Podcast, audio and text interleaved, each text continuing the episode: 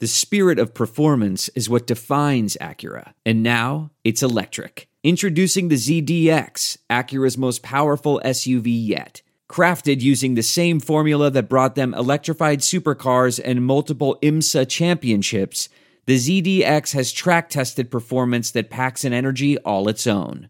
Unlock the energy and order yours at Acura.com. Welcome back to the Guys in Ties podcast. This is Dustin. I've got Rob on the phone. It is almost election day. We're doing this on Monday. Uh, election day is tomorrow. I hope that everyone, by the time you listen to this, it'll probably be over or close to over. But hopefully, uh, you have voted. That is our um, one of our responsibilities as Americans to vote.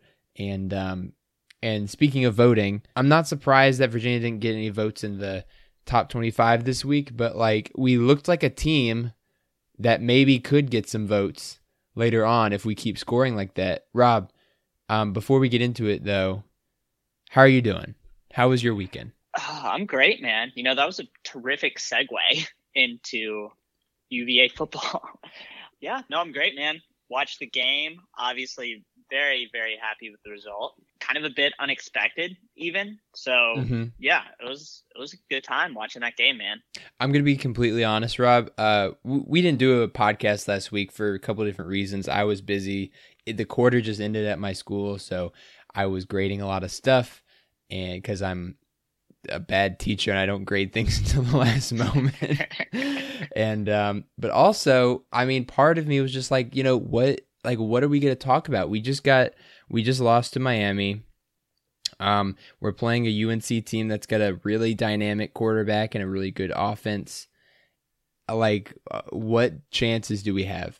And so that was part of my thought. And then, of course, we come out and we win the game. Uh, granted, we had some cardiac Cavs action at the end with um, the fake punt, and of course, UNC scoring two touchdowns in under two minutes in the fourth quarter. So they didn't we did they didn't make it easy, but they did win. And I would say it's a really good win. Definitely the best win of the season so far. we only have two. It's not a hard choice. But best win of the season. It's a good win. Carolina hasn't beaten us in football in a long time. Um, and we're going to get all into it. But first, we want to talk about our sponsor, Bet Online. The wait is finally over. Football is in full effect with many teams strutting their stuff. You might not be at a game this year, but you can still be in on the action at Bet Online. Bet Online is going the extra mile to make sure that you can get in on everything imaginable this season, from game spreads and totals to team, player, and coaching props. Bet Online gives you more options to wager than any place online. Head to Bet Online today to use the promo code Armchair to take advantage of all the great sign up bonuses. Bet Online, your sportsbook experts. UVA okay. football is the softest bunch of cream puffs, bow tie wearing, brie cheese eating, ascot wearing wussies I've ever seen in my life.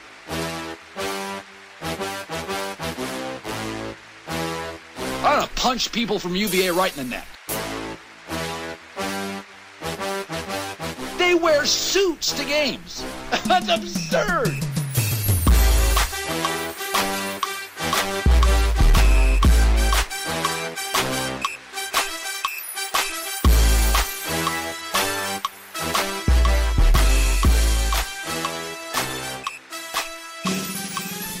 Rob, let's talk about the UNC game. Win over UNC. Who's win 44 to 41. And what was your overall thought um, during the game and maybe even rewatching the game? Yeah, you know, this is a game where if you look at the box score, you just ask yourself, how did Virginia win this game? you know, you look at Sam Howell, 23 for 28 for 443 yards, four touchdowns, no picks. You know, you look at Dyami Brown, the wide receiver for North Carolina, 11 receptions, 240 yards, 54 uh, is long there. And, you know, they had explosive plays even from his uh, younger brother had a 76 yard touchdown. So you look at this and you're like, how did Virginia win this game? Mm-hmm. And because like, especially when you look on our stats, you know, Brennan Armstrong, 12 for 22 for 208 yards, you know, that doesn't pop off anywhere at you, you know, like yeah.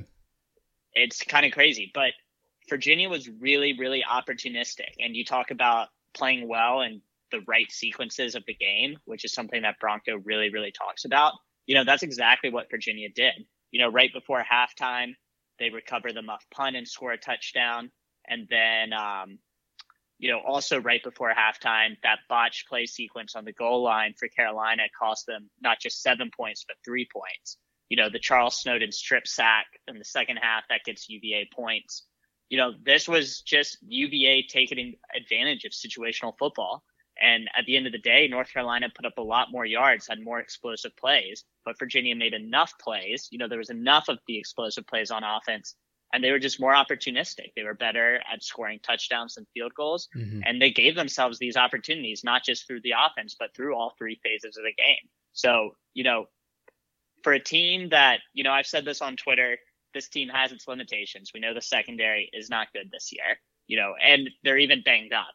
So you add that to the mix too. And we know on offense, we struggle to get explosive plays, but UVA was able to work around that and you know they were able to get enough out of their offense to make it happen. So, you know, really, really like again, if you look at the box score, you're just like, what is happening here? Yeah. But Virginia, you know, played well enough in all three phases of the game to beat the Mack Brown coach UNC squad. Can we can we take like a break from talking about UVA football for a second? Talk about this U, UNC team. This is a team that is very perplexing to me, and I just want to tell you why because last year Sam Howell comes in. He's a fantastic quarterback. I think he's great. Um, I really like the way he throws, and clearly he loves playing against UVA. I mean, you know, this year he had you you know 443 yards, four touchdowns.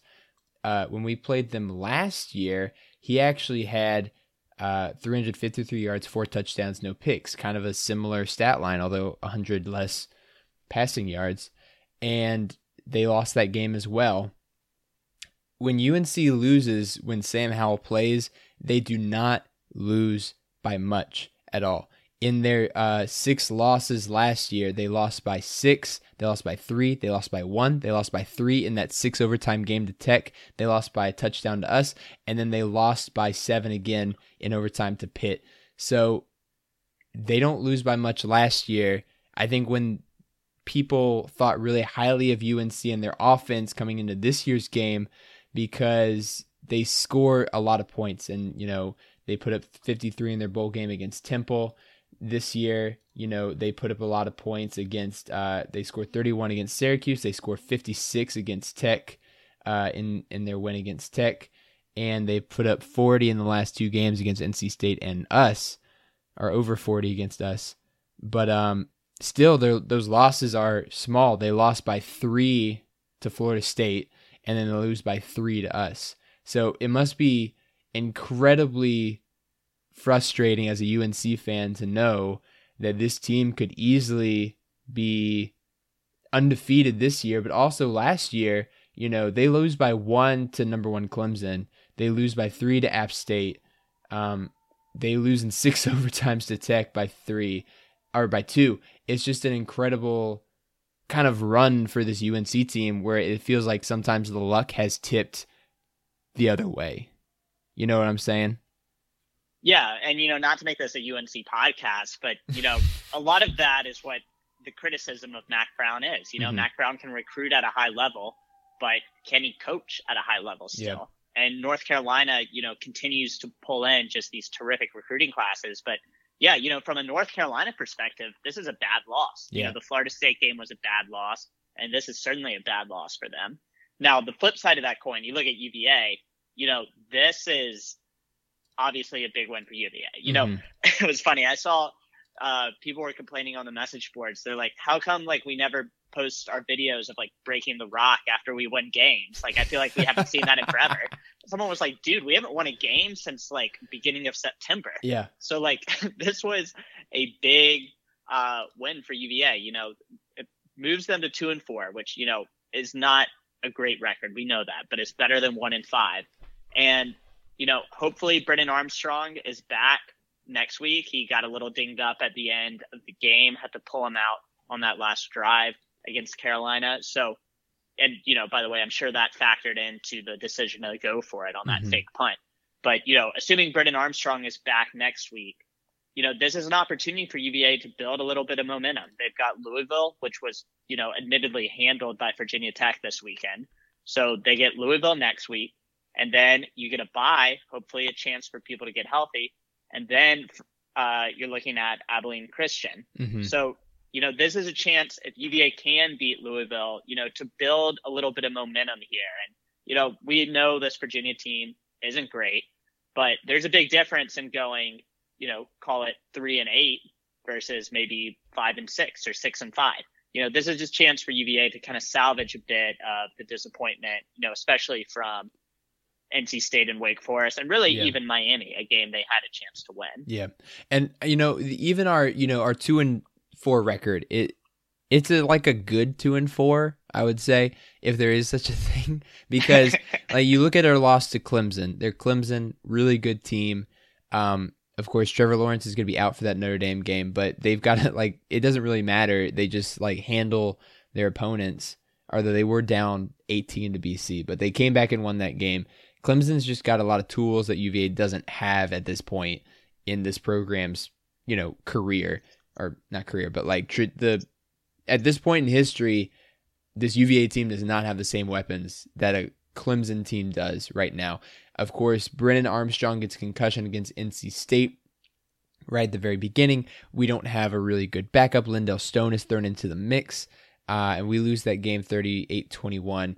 Same thing with Wake Forest. We did a weird kind of three quarterback system. Wake Forest, I think, is admittedly probably better than a lot of people give them credit for.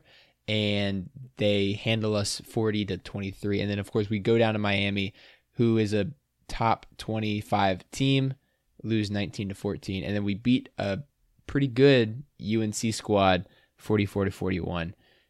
I would say this is probably the best two and four record we could hope for at this point. And I think there's a lot of excuses there. Not that we're looking for excuses, but like there's reasons why this team didn't win those four in a row that we lost. Yeah, and you know, obviously chief among them is, you know, Brennan Armstrong's injury. That certainly hurt. Um, a lot, you know, especially NC State and also Wake Forest, obviously. And we should say, you know, we're starting to get a bit more clarity on the quarterback situation behind Brennan Armstrong. Ira Armstead did not play against UNC. Rumor has it that he's likely out for the season. Mm. So that's an interesting development. And, you know, we had Keytaon Thompson uh, had a press conference today, and he was able to give a little bit of clarity on his shoulder that, you know, his shoulder can take – you know, call it 20 to 30 throws on a game day, but it just doesn't, he's not able to throw the amount that he needs to in practice on a daily basis mm-hmm. to really prepare for a game. So, you know, he's not really a legitimate option there either. So we're figuring things out. Although I will say, you know, Keytaon Thompson and kind of the Swiss Army knife, call it Taysom Hill role on, against UNC mm-hmm. played really, really well. He yeah. was really key in a lot of situations. Now, the one thing I do want to say about this season, you know, we're halfway through the season now. We're figuring out more about this team.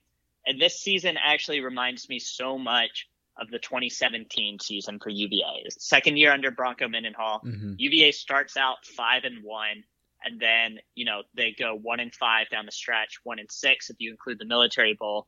But if you remember, you know, we were one and five and we are feeling pretty good. You know, we had had kind of the easier portion of our schedule to start the season.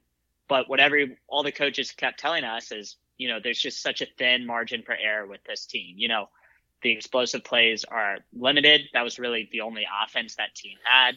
You know, were weaknesses still kind of across the roster. And that's what this season reminds me of. You know, this season is a season where UVA is transitioning quarterbacks.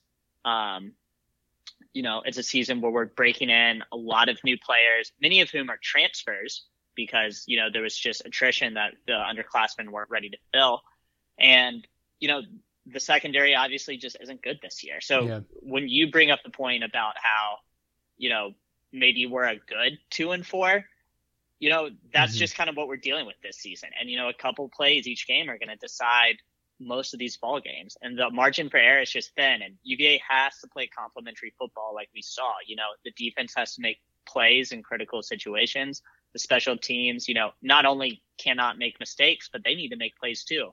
And on offense, we need to continue, you know, to a be balanced. You know, I love how we had 51 rushing attempts to 22 pass attempts. Mhm. You know, not so much the number, but just the fact that there was a semblance of balance and even tilted more heavily towards running the ball.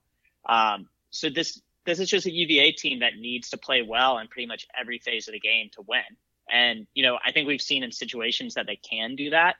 So you know, the hope is that you can just carry that through the season. And you know, what looked kind of bleak, you know, a week or two ago, you know, maybe if they can continue these types of efforts, you know, again, we're not going to the Orange Bowl this year, but maybe get a more respectable record and maybe even push, um, you know, that five and six, six and five mark. Yeah, I like what you said about uh Keytaon Thompson, especially. You know, he's saying his shoulder is hurt. Luckily, you know, Brennan only threw 22 passes in this game, uh, as opposed to 51 rushes. And I would say Keytaon Thompson's strength is more his rushing. And of course, we haven't seen his passing because of his shoulder, but like if he, you know, Brennan only completed 12 passes for 208 yards on, in 12 passes, three touchdowns, one pick. That's pretty good. Like if you're only throwing 22 passes. Um, if we don't, if we're going to be a power running team, uh, you know, Brennan gets 20 carries, Keytaon Thompson gets 10 carries, Wayne has 10 carries, Shane Simpson led the team in rushing yards with eight carries. I think, you know, we could be that power rushing team that we kind of envisioned we would be this year. You know, we didn't know how the passing game would look with Bryce Perkins leaving. And it seems like this coaching staff and maybe Anae, uh, Bob, as some people like to call him, kills me. People on Twitter, when they're mad at I, they just go, Bob. um, but yeah, when when Anae, you know, runs the ball 51 times uh, with a 4.1 average, 210 yards, three touchdowns.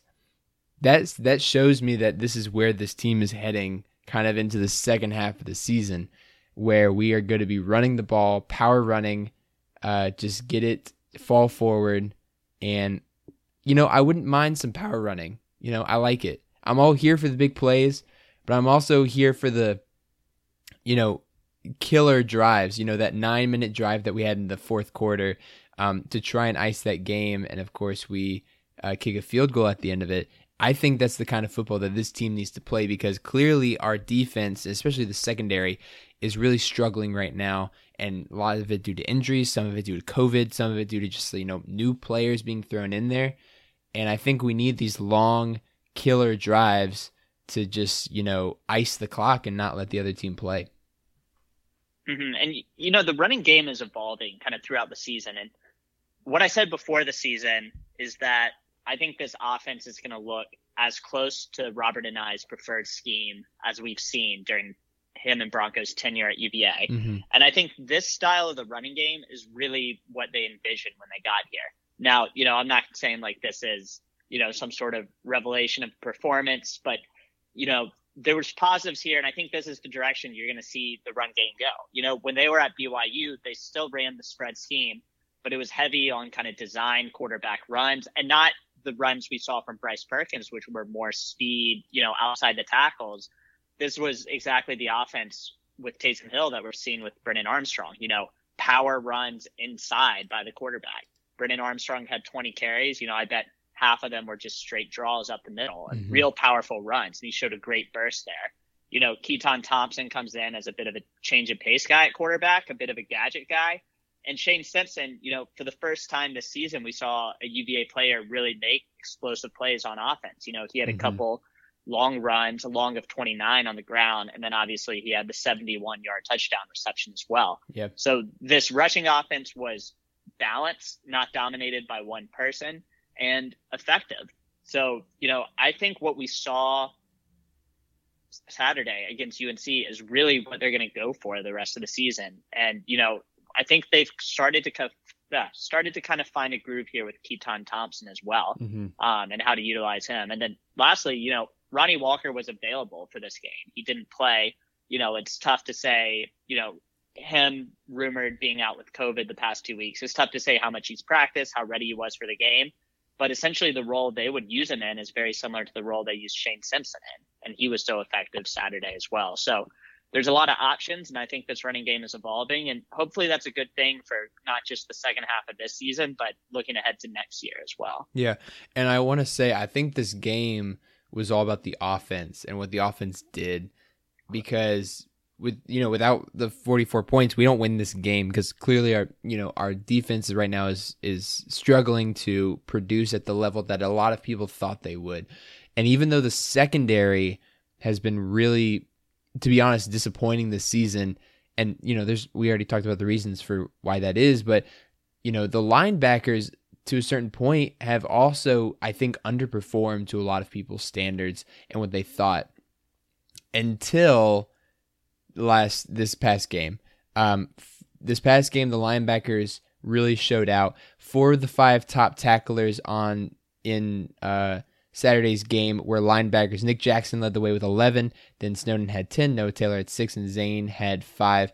Amos is the only one, uh, only secondary player in there with eight. But of course, I think a lot, when you have a safety, I hate when the safety leads the team in tackles um, like uh, Blanding did Yeah, all the those years. Yeah, yeah, because it just means that the rest of the team is no good at tackling. it's when the safety is tackling everyone. But yeah, um, four of the five top tacklers are from the uh, linebacker position. All five sacks come from the linebacker position. Snowden just balled out with four sacks and four tackles for loss. Nick Jackson had one sack and one tackle for loss. You know, they they played the way that we thought they could play this whole year, and I don't know, you know, maybe why it's it's taken a couple games to kind of get them going. I mean, Nick Jackson's been having a great year so far. Snowden has not. And actually Snowden was kind of called out by I think Bronco in one of his press conferences saying, you know, he he needs to perform. Um, and he performed today. You know, four sacks is nothing to joke about, and that really helped this team to and help this defense to step up. Yeah, and you know, I'll even raise you one on that. You know, I'll say the linebackers were really underperforming until last week against Miami. Okay. And against Miami, you saw a performance that was a bit more indicative of, you know, what we expected this season. And, you know, a lot of the play has been attributed to switching around um, Charles Snowden and uh, Noah Taylor on the sides of the field they play. You know, Mhm. at the beginning of the season, they had flipped them from what they were last year. Now we have Snowden playing more on the field side and uh, Taylor more on the boundary side. But you know, regardless, this was a group that I would say probably with the exception of Nick Ja- Jackson, you know, was underperforming until we got to the Miami game. And the Miami game just, uh, they were just on a different level. And, you know, Charles Snowden looking at his past two weeks, 7.5 tackles for loss, five sacks, one forced fumble, and one pass breakup Mm-hmm. you know, this is what we expected. And if you look at his sacks that came this past week, you know, it's not like he was winning one on one battles with tackles. You know, he's not like this dominant first round pass rusher. Yeah. But what he's really, really good at is knowing the situations and being in the right place. And especially in the run game, you know, holding his own and being in a position. And that's so much of what his sacks were. You know, Sam Howell would scramble and Charles Snowden would get there. Or, you know, just situations like that where he was really able to take advantage of his athleticism his ability to play in space. So, you know, you look at what Snowden's done and, you know, Nick Jackson, like I said, it's been kind of a revelation this season. And then, you know, even on the defensive line, they played really, really well each of the past two weeks. Um, you know, I love what Jahmeer Carter has done for this defense. Coming in as a true freshman, he's able to take the nose tackle role, which means Jowon Briggs, you know, our prize top 100 recruit Mm-hmm. uh, two years ago, he's able, when Jahmeer Carter's plays the nose, Jowon Briggs is able to move to end, which is a place where he can be more effective and make more plays. Um, so, you know, and Adeeb Atariwa, the JMU transfer, has also played really well this past weekend. So I love what's happening on the defensive line. I think these linebackers, you know, these past two weeks is exactly kind of what we expected from them this season. So, you know, again, secondary is bad. The secondary is going to be bad all season. But if the front seven can play like it did, it gives Virginia a chance, and that's what they're going to need in these games. Yeah, and I, you know, in not to take anything away from the, you know, from the deep from the performance of the linebackers in the front seven, but the defense really is just at some point it, it was the reason why this team wasn't moving forward. You know, last week they hold Miami to only 19 points. give up 41 to North Carolina. A lot of times in the past, especially this season, UVA wasn't able to get to win those games because they couldn't score that much, but this time we did. Um, Rob, I want to talk about the passing game a little bit, just because you know Brennan only completes 12 passes. He has 208 yards, three touchdowns, one interception. Um, no receiver has more than four receptions. Highest uh, receiving yards was Shane Simpson with that 70 yard one, uh, 71 yard uh, catch and and run. It was just an awful play by the defense to miss that tackle. But where you know after last season, where the passing attack really since uh, Bronco took over, the passing attack has really been the focus of this team. You know, we have Benkert, who's just a straight gunslinger, and then of course Bryce Perkins, who comes in. He's a good runner, but he's also passing a lot too. Um, do you think moving forward, especially against next week against Louisville, do are we going to see more of the run game uh, against the uh, against these uh, opponents? Yeah, I mean, we're certainly going to see more of the run game. We're seeing the run game more get more effective. The offensive line has also been playing really well. You know, it should be mentioned. You know, the starting five has played strong, but we're also rotating guys in. You know, Joe Bissinger has played a lot. Bobby Haskins, who started at left tackle last year, is working his way back from injury. So he's coming in as a swing tackle in certain situations. And even uh, Garrick Bulmer got some run at center. So not only is the starting offensive line strong, but its backups are strong too. So that's a big part of it. And I think the ability to uh, run the ball is certainly going to help out. Now, you know, speaking of the passing game being a weakness, admittedly, a lot of it's personnel and you look at what's happened these past couple years with these receiving classes, you know, you obviously lose Joe Reed and Hasise Dubois.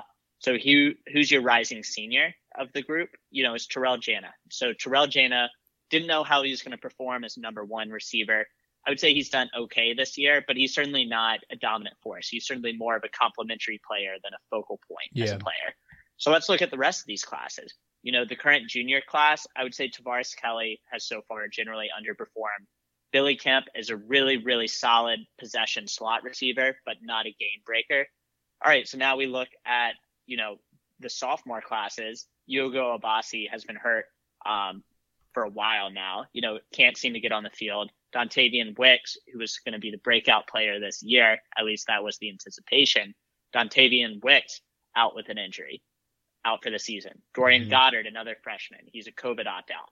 Nathaniel Beal, uh, he would have been a redshirt freshman this season for his ACL last year. Took time to get back. He has a number now, but hasn't seen the field.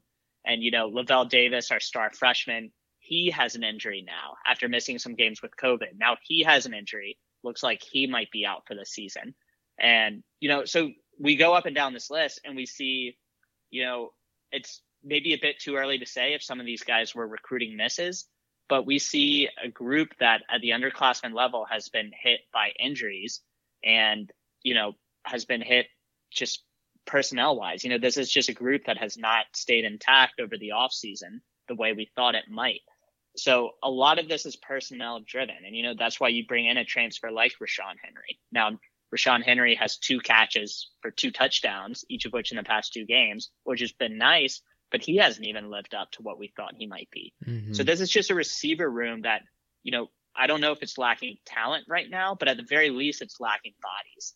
And I think the ability for Virginia to go towards more of a ground focused attack in the second half of the season will benefit them so much just because this season they're going to lack the ability to move the ball consistently through the air. So to me, this falls more on the receiver room than it does Brennan Armstrong because I've been impressed with Brennan. You know, the interceptions need to come down. You also need to see kind of some growth week to week, which I think we did see for the first time, you know, after his injury, seeing that from Miami to UNC. So I'm, I'm still confident Brennan Armstrong can be a good quarterback for UVA, but the passing attack just lacks the personnel right now on the outside to really be effective this season. Mm-hmm. Yeah, I agree. Um, that's a really good way of putting it. Just like the personnel is there. And and for the running game, I think the coaching staff has done a really good job of incorporating Thompson into the game as best they can. You know, Bronco wants to have the the best players on the field at, the, at all times, and Thompson is, I think, one of those players who he believes is going to help us win. I have a question. Is the um is the waiver for COVID related stuff does that apply for football?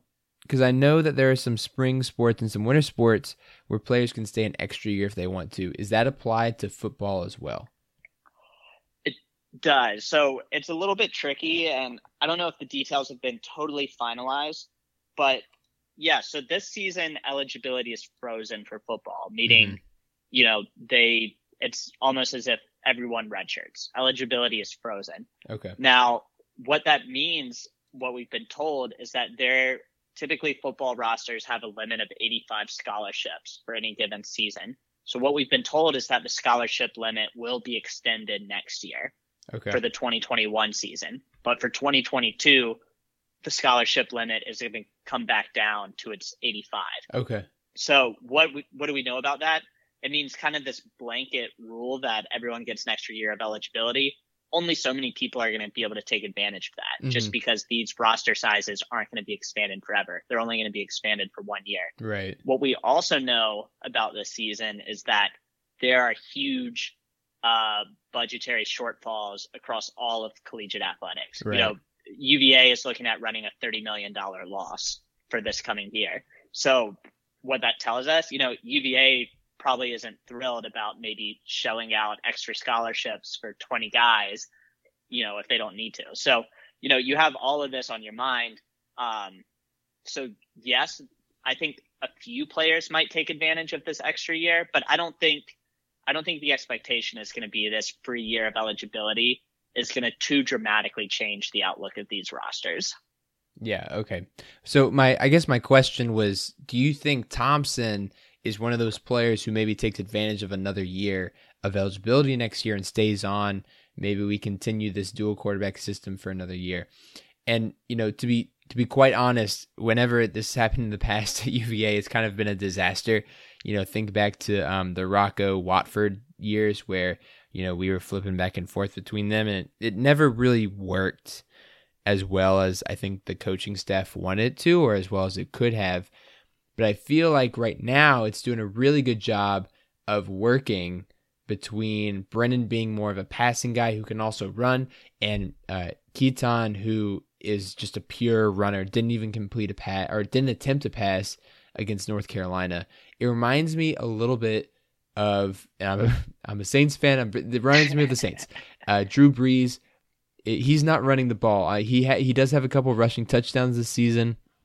He had a couple rushes in the game against the Bears on Sunday, but you know, when when uh what's his face? Taysom Hill comes in, he you know he's running the ball. He doesn't pass a lot. He he has a couple catches this season, but he is running the ball when he gets a chance. And I feel like UVA is doing that a little bit. You know, Bronco is or and and I are kind of taking that Taysom Hill mold, trying to put Thompson in on it. And I like it. I, I think it works really, really well with this system. Yeah, and you know, so Thompson Thompson came to UVA with two years of eligibility. So he'll be, you know, oh. under normal normal circumstances, he'd I, be eligible next year anyway. And he was actually asked in his press conference today, would you consider staying on for, you know, another year? And he said, you know, he hasn't really thought about it, but it's certainly he wouldn't rule it out. So yeah, that's definitely an option. Okay. I think what you said is perfect. You know, the London two QB system that we've saw for so many years, you know, that was, you know, alternating drives, you know, a lot of it was scripted and then it was feel and, you know, it just felt weird. You know, they were trying to run the same offense just with two different quarterbacks. Mm-hmm. You know, it was just a disaster waiting to happen. And like you said, this, what we've seen with Keytaon Thompson is way more of the Saints mold. You know, Keytaon Thompson, think of him more as a gadget player than as a quarterback. Right. You know, he comes in and you don't know what's going to come. This isn't, you know, we're going to have Mike Rocco one possession and then we're going to have Phillip Sims the next. This is Brennan Armstrong as our quarterback, and we're going to find a way to use Keytaon Thompson's talents. I so, mean, you know, the way it worked, I think can work potentially throughout the season. Yeah, I, I think it's just incredible how they're using him. I, they're using him exactly like Taysom Hill on the Saints. He he's on special teams. He catches passes. He runs a lot. He throws sometimes, like in weird situate like that jump pass on the goal line. Uh, who who was that against? He had a jump pass on the goal line this season. So yeah, you know, there's there's weird time. I think it was against NC State or Wake. I think it was against Wake. Yeah, it was somewhere in there. It was against Wake. Um, but like, yeah, they're using him exactly like that, and they're they're not forcing it, but they're using it in situations where it will be successful, and I really appreciate that because, you know, in the past when you when a lot of teams try and use two quarterbacks, you as you said they either do it on alternating drives or they do it on like you know, after a first down or, you know, they, when one guy comes in, it's clearly a run. But he's been such a gadget player that it's been a real tool for this team instead of like a distraction. Yeah. And, you know, really, you know, I got to say it, you know, credit to Robert Anae and how the game was called on Saturday. Mm-hmm. Um, you know, like you said, he used Keytaon Thompson perfectly. And for the weapons we do have on offense, it kind of has to flow really well. And you know, I'm not going to say, you know, Robert Anae has been perfect, you know, unless unless you're winning every game, you know, it's so easy to just blame things on the offensive coordinator. But I thought the play calling was solid, and I thought the rhythm was solid. So you know, credit where credit's due. I think you know you really have to tip your cap to Robert Anae and how you know he's gone about these past few weeks and rotating in these quarterbacks and looks like we hopefully found solution that's going to work the rest of the season based on what we saw Saturday. Yeah, yeah, I totally agree, Rob. Rob, I want to look ahead to our next game against Louisville next week, and I also want to play another game with you. I've made up another game uh, just on the fly. We're going to play it. Um, but before that, I do want to get in a word from our sponsors over at Bet Online. The wait is finally over. Football is in full effect with many teams strutting their stuff. You might not be at a game this year, but you can still be in on the action at BetOnline. BetOnline is going the extra mile to make sure that you get on everything possible this season, from game spreads and to- totals to team, player, and coaching props. BetOnline gives you more options to wager than any place online. Head to BetOnline today and use the promo code ARMCHAIR A R M C H A I R to take advantage of all the great sign-up bonuses. BetOnline, your split online sportsbook experts. And we are also sponsored by Rob's favorite, Manscaped. Listen up, fellas, because today we have a new Manscaped product alert. Manscaped just released the Weed Whacker nose hair and ear trimmer. Take a look in the mirror, and I guarantee you'll see hair sticking out of those holes. Time to keep your ear and nose hair looking as nice as your clean, shaven balls. Manscaped is forever changing the grooming game with their Weed Whacker. This nose and ear hair trimmer provides proprietary skin safe technology help, which helps prevent nicks, snags, and tugs in those delicate holes. The premium Manscaped Weed Whacker uses a 9,000 RPM motor powered 360 degree rotary dual blade system. Its intelligently contoured design enhances the trimming experience and is waterproof, which makes it for easy operation and cleaning. The only nose hair trimmer on the market with a powerful and rechargeable lithium ion battery that lasts for up to 90 minutes of use. Have you ever pulled out your nose hair with your fingers? That might hurt worse than getting your balls kicked. Manscaped is making whacking your weeds a time to look forward to delivering maximum confidence while providing hygiene. Yes, you will get a replaceable blade every three months to keep your weed whacking time clean and enjoyable. Look, guys, 79% of partners polled admitted that their nose hair is a major turn off. It's time to upgrade your Manscaped routine with the Weed Whacker. Get 20% off free shipping with code armchair at manscaped.com. Thank you, Manscaped, for keeping our balls clean and the hairs in our holes looking nice. Rob, I heard Very you. nice. I heard you giggling. What's up? Just happy, man. Just happy. we happy happy to be two and four. happy to be two and four. Rob, let's go ahead and let's talk about um, next week against Louisville. What are you looking for in this game? Um, and just a just a like a quick thing on Louisville. They are currently um, two and five. I think also underperforming this year, uh, especially their offense, which you know was pretty good last year. Underperforming a little bit. What should we look for next week against Louisville? Yeah, you know, offensively, I think we need to look for more of the same, exactly what we talked about. You know, efficient football, um, you know, ability to move the ball without negative plays or turnovers, and you know, hopefully, really take advantage of the ground game. You know, Louisville is not very good, um, especially with respect to their rushing defense. So I think that's something you certainly have to keep your eyes on. Defensively, you know, Louisville has struggled some, but listen, they've scored uh, 34 points against Miami just this past week. They scored 35 points against Tech. You know, they're not some offensive juggernaut, but they can put points on the board. So defensively, again, you know, we caveat everything with the defense this year. We know the secondary is bad. So it's the front seven. You know, can you create pressure? And, you know, can you limit the run game? You know, I forget um, the stat. So, God, I'm trying to find it real quick in the game notes. So um, okay, well I saw it somewhere. UVA is something like they're like 12 and one or 13 and one under Bronco Mendenhall when they hold their opponent to under 100 rushing yards. Mm-hmm. Yeah. So this rushing defense is something that you know really is going to have to be the thing that you know Virginia hangs its hat on this year because the passing defense we know just is not going to live up to what we think it should, probably should be. So yeah. you know overall, you know, it's just got to be complementary football, and it's just got to happen, and it's got to be efficient. You know, this um, this Louisville team is kind of weird, and they don't really perform the same week to week. And I'm gonna tell you why right now. You know, they start off. They they're kind of a high scoring team. They score 40 or they score 35 against Western Kentucky, and they score 34 against Miami in a loss. Um, and then they, of course, they they kind of like us. They lose four in a row to Miami, Pitt, Georgia Tech, which was a bad loss. They lose by 19 to Georgia Tech, and the Notre Dame, who they almost upset on the road. 12, they lose 12 to seven. They beat Florida State. They crush Florida State 48 to 16, and then they lose at Virginia. They lose against Virginia Tech. Uh, they score 35 points again against Tech. Um, there, I think I think the offense is there. I think it's their defense that is holding them back, kind of like us this year. Um, I, I see a lot of similarities with this team where they they have the pieces, but I think you know in this weird season, maybe they didn't get enough time together in the off season. Maybe they haven't put it together quite enough. Um, you know, it's just been a weird a weird season for a lot of teams. We play them at home 8 p.m. on ACC Network. This could be the third week in a row that we're 8 p.m. on ACC Network.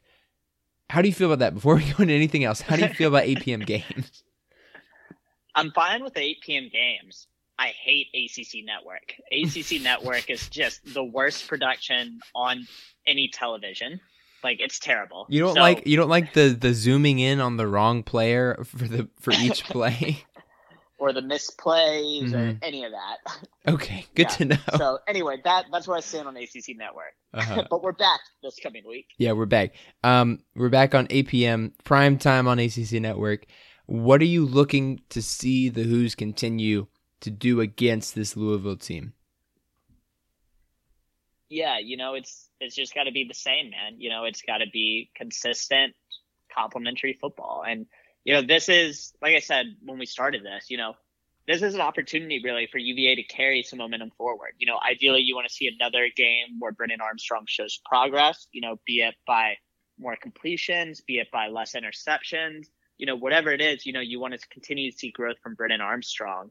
And, you know, like, you know, again, like we said, this isn't a season where UVA is, you know, go into the Orange Bowl again. You know, this is somewhat of a rebuilding year. I think we're just looking to show progress, you know, finish this season on strong footing and, you know, hopefully be able to salvage a rough, you know, one and four start into potentially a winning record if you're lucky enough and just really bear, carry momentum throughout the season. I don't think expectations are unrealistically high. I think this Virginia team just needs to go out and perform at the level, you know, that they can perform. And, you know, hopefully we can start turning this season around. Yeah, I agree. Um, I would love to see the secondary uh, step up a little bit and prevent some of the uh, strong passing attack from Louisville. While Louisville has lost a lot of games, their passing attack has been pretty good. Uh, Malik Cunningham, the quarterback for Louisville, has a thousand uh, 1,700 uh, yards so far, which is about 800 more than Brennan. Uh, 15 touchdowns to eight interceptions. So it's clearly a very pass forward team and a very offensive team as well. Hawkins, their rushing leader, has 822 yards and seven touchdowns. Our rushing leader, Wayne Taulapapa, has 330 yards and four touchdowns. So there's clearly a, a big yardage difference uh, with these two teams, uh, as well as uh, their leading receiver, uh, Tutu Atwell, 520 yards to Billy Kemp, 402 yards, five touchdowns to one touchdown. So it's it, there's a big difference in the offense, but I think Louisville's defense is not great either, which is why they keep losing all these games. The spread is actually in favor of Virginia, 2.5 point spread. Um, if you're betting through Bet Online, Rob, who do you take in this game? I've learned my lesson not to uh, make predictions on this podcast. so I will leave it to Bet Online to lead you in the right direction. Fair enough. It's weird that the spread is in favor of Virginia, but the matchup predictor on ESPN gives Louisville the edge. Uh, so for you betting guys out there, uh, take that into mind. Louisville so far this season is three three and one against the spread, and Virginia is four and two against the spread. Uh, I don't know how many of our listeners actually bet on games, but I would say that uh, take that in consideration. So clearly, it's gonna be a close game. Uh, Vegas thinks it's gonna be a close game. I think it's probably gonna be a close game as well. These are two teams that really need a, another win in this uh, in this weird year.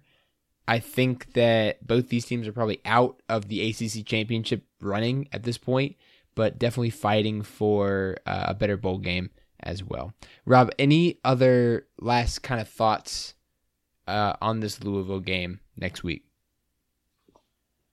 No, no. I mean, hopefully we covered it all right. Um, yeah, I mean, I'm just, I'm excited for this game. And, you know, I think, you know, we talk about thin margin for error. You know, really this team was a failed fake punt conversion away from being one in five. Right So really this being kind of a lost season altogether.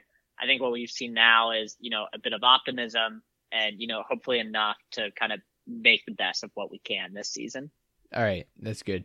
Uh, Rob, we're going to play a weird stat game uh, together. I, I I know we played a game last time. We're gonna play another weird stat game this time. So once again, this is not a UNC podcast, but we are gonna talk about Dyami Brown, who has really feasted on UV, the UVA secondary the past two years. This year he had uh, 240 yards with three touchdowns. Last year he had 202 yards and three touchdowns. This season against UVA, Dyami Brown had a average catch of 21.8 yards. 21.8 yards. What was his average catch last year? Was it higher or lower than 22.8 yards? I'll guess higher.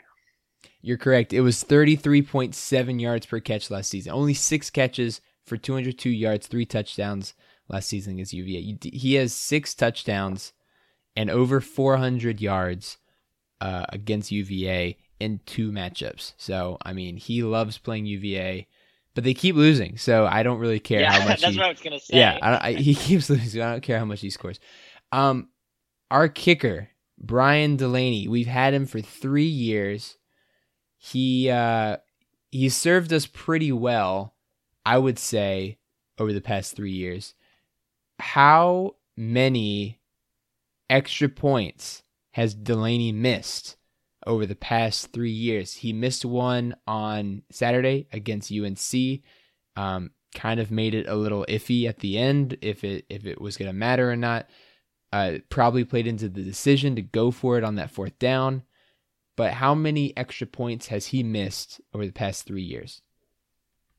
I'm gonna guess three the one he had yesterday, and then um, or the one Saturday, and then the one he had against Virginia Tech, and the one against Florida State. So I'll say he's missed three extra points. Mm-hmm. That's exactly right. Three extra points missed. The interesting thing about Brian Delaney, he has never kicked a field goal within uh, the 20 yard line uh, one to 19 yards. He he has never kicked a field goal. He is perfect from 20 to the 29 range in his career. Perfect. Um, he is also pretty good in the 40 to 49 yard range. He's only missed one over his career. He is um, he is eight of nine. He has uh, missed his only field goal over 50 yards long. It's in the 30 to 39 range where Delaney's accuracy is kind of shaky. He is 17 of 25 from the 30 to 39 range, which is kind of where you really want your kicker to be um, really solid is in that is in that mid-range kind of section. And I think that's really interesting that Delaney's like really good from 40 out but kind of iffy in that 30-yard range. Yeah, dude. I mean, guys and ties stats and info right guys here. and ties stats That's- and info. yeah, no, that's really interesting. Uh, Rob, one last thing. When was the last time North Carolina beat UVA in men's basketball or football? Well, I know football. The last game was 2016, Broncos' first year, and then basketball. Man, you know, call it. I think they beat us one of two games in that uh 16-17 season, so probably 2017. So shout out to our guy Danny Neckel on Twitter. He has told us the stats. Uh, UNC has not beat UVA in football in four, 1,471 days, and I guess that's longer now. So I guess that's 1,473 days. And UNC has not beaten UVA in men's basketball in 1,352 days, and once again that is longer as well. But it's been a while, so uh, feels good to be the UNC UN cheat as I like to call them. And uh, hopefully that continues into the future this season as UVA basketball should be pretty good. And I guess that's where we're going to move on to now. There's been some basketball news coming in this past week with recruiting. Rob, what is has been the recruiting news for basketball? We actually lost a couple recruits, unfortunately. Yeah, so the recruiting news is kind of brings clarity by subtraction. You know, we have Caleb Houston, who was um, on Virginia's radar. He commits to Michigan this weekend. Uh, you also have Trey Kaufman, who is also on Virginia's radar. He commits to Purdue over the weekend. So basically, what that means for UVA is really their top two targets right now to join the class of 2021 is shooting guard Trevor Keels and center Efton Reid. So both of these guys, top 25 guys, Trevor Keels, 24 7 has him, um, at number 16 overall in their composite rankings. Efton Reid, uh, at number 22 overall. So, you know, what this really means is, you know, starting to narrow the pool who potential Virginia recruits could be. You know, not that Virginia is necessarily in the lead for either Reed or Keels, but they're in the picture at least. So, you know, you, we're just starting to get a little bit of clarity. And what this also means too is that, you know, sometime, maybe not necessarily now, but sometime potentially in the near future, we're going to start seeing scholarship offers to class of 2022 guys go out. Mm-hmm. So Tony Bennett and Virginia are kind of unique in that they don't offer scholarships to the next class until they filled out their current class. So so far, no uh, scholarship offers have gone out to class of 2022 recruits yet. That doesn't mean Virginia isn't actively recruiting guys. Doesn't mean Virginia is not having their Zoom calls and coordinating and doing everything they should be doing. But it means formal offers have not gone out. So what we're going to probably start to see is, you know, the recruiting pool narrow a bit. Um, and then also just getting a bit more clarity on how Virginia is going to approach the roster um, for the future classes. Now, Yeah. it should be mentioned for the class of 2021, UVA has a commitment from Taine Murray, so that ha- gives them 11 scholarships. So they still have two open spots they can fill in this class of 2021. hmm Yeah, so hopefully we we fill those soon. I know, you know, last year especially when we had uh, McCorkle, um, Jabri, and as well as Beekman all commit kind of early, pretty early. It felt really nice to know what your um what the recruiting class was going to look like. This year it's a little bit different. I think with you know COVID and everything, it's been a little bit harder for coaches to not only assess players, but for players to choose their school that they're going to go to. Um, not as many visits have taken place, a lot of virtual visits. I think it's a little difficult just for everyone and for recruiting in general. So hopefully, you know, we get some more clarity on that soon. But also, we have no, we now know four games of UVA's schedule so far. So no ACC schedule yet, but we do have the first four. Well, not the first four, but we do have four games on UVA's schedule so far. So we start off the season November 25th against St. Peter's University in the Mohegan Sun, Bubbleville in Connecticut. Rob, do you know where St. Peter's University is? Can you tell me? I want you to guess first. Uh, so it looks like it's in Jersey City, New Jersey. Oh, you looked it up. I Yeah, I want you to guess. yeah, it's in Jersey City. So, um, I've never heard of St. Peter's before, but uh, you know, you know, there are a lot of basketball teams in the uh in D1, so unsurprising that we haven't heard of them. But we will start off in the bubble against St. Peter's, and then we will also play Florida in the bubble for sure. Uh, that will be on November 27th, so two days later, and uh, that'll be fun. Kind of during Thanksgiving, get some uh, get some basketball in. You know, a lot of times during Thanksgiving, there's not only football, which I know you love, but also there's a lot of basketball tournaments, which is great, and uh, I'm excited to see that. And then the game we all wanted for you know the last seven years, Michigan State in the Big Ten ACC Challenge, ACC Big Ten Challenge, at home in Charlottesville, December 9th. I am so frustrated that the one year that we're not going to allow to have fans in the arena, or maybe not a lot of fans. I don't think I don't think they've said how many fans they're going to have, but I assume it's going to be less than what they have for football because a small arena. It's also indoors. But the one year we're going to have less fans or limited fans is the one year we get Michigan State in the ACC Big Ten Challenge. That frustrates me. Yeah, well, you know, we're probably not going to have fans at that game, so that's frustrating. Also, like the Villanova game, dude. Like it would have been so much fun to go up to New York for that Mhm. weekend and see that game, which I'm really not expecting them to have fans in Madison Square Garden It- either. yeah, and Villanova, that game is going to be in Madison Square Garden in New York City, December 19th at noon. Um, that's going to be a great game. I'm really excited for that. I'm really happy that UVA and Villanova uh, worked somehow worked out a way to keep that game on the schedule and also to have MSG host it on that day. Uh, was really great. So I'm excited for that. And that should be a fantastic game. I wonder have they said if it's going to be on CBS or ESPN? Because they already have a time for it. Yeah, you know, I actually don't know. Although I will say I love those like daytime CBS primetime games. They just Yeah. hit different. They do with Jim Nantz on the call. Um, Oh yeah. I, I just I love it. We've had a couple of them. Villanova was one. We played one against Duke, um, uh, a couple years ago, and I just yeah I'm not sure if it's going to be on CBS or ESPN or something like that.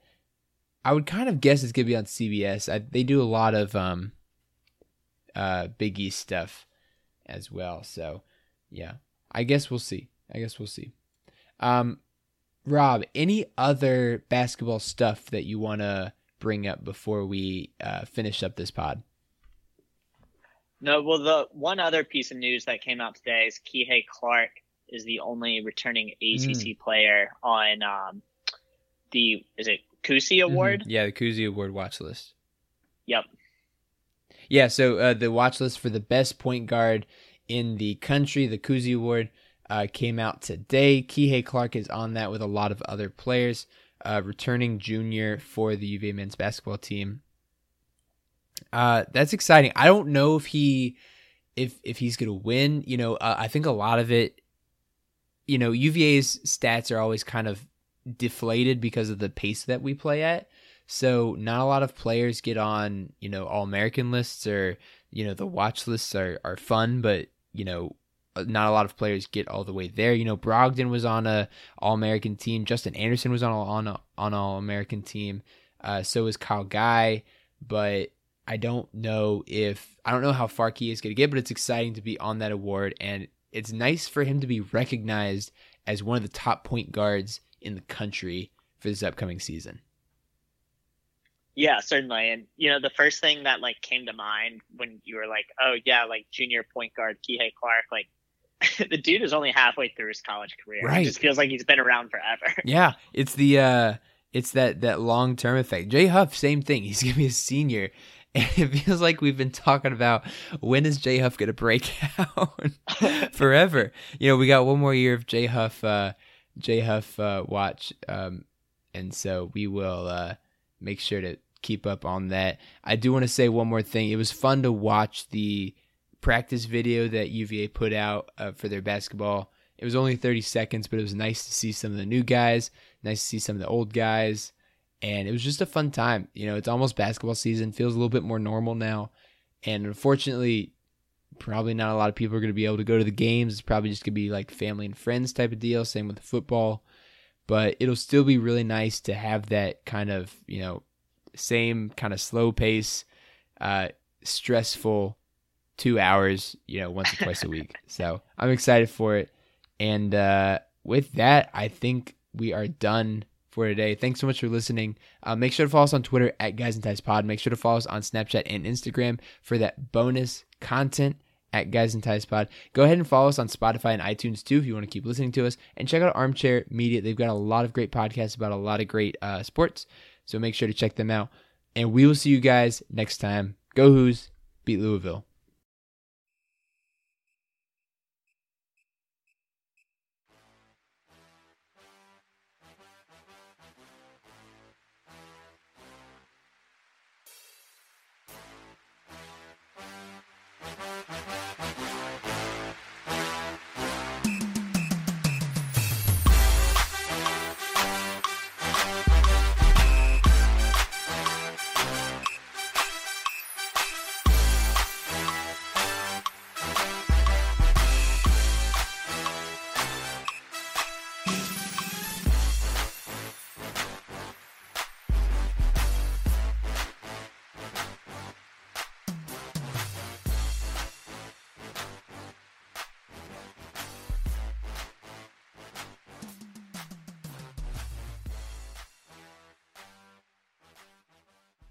One, two, three, four. Those are numbers. But you already knew that. If you want to know what number you're going to pay each month for your car, use Kelley Blue Book My Wallet on Auto Trader. They're really good at numbers. Auto Trader.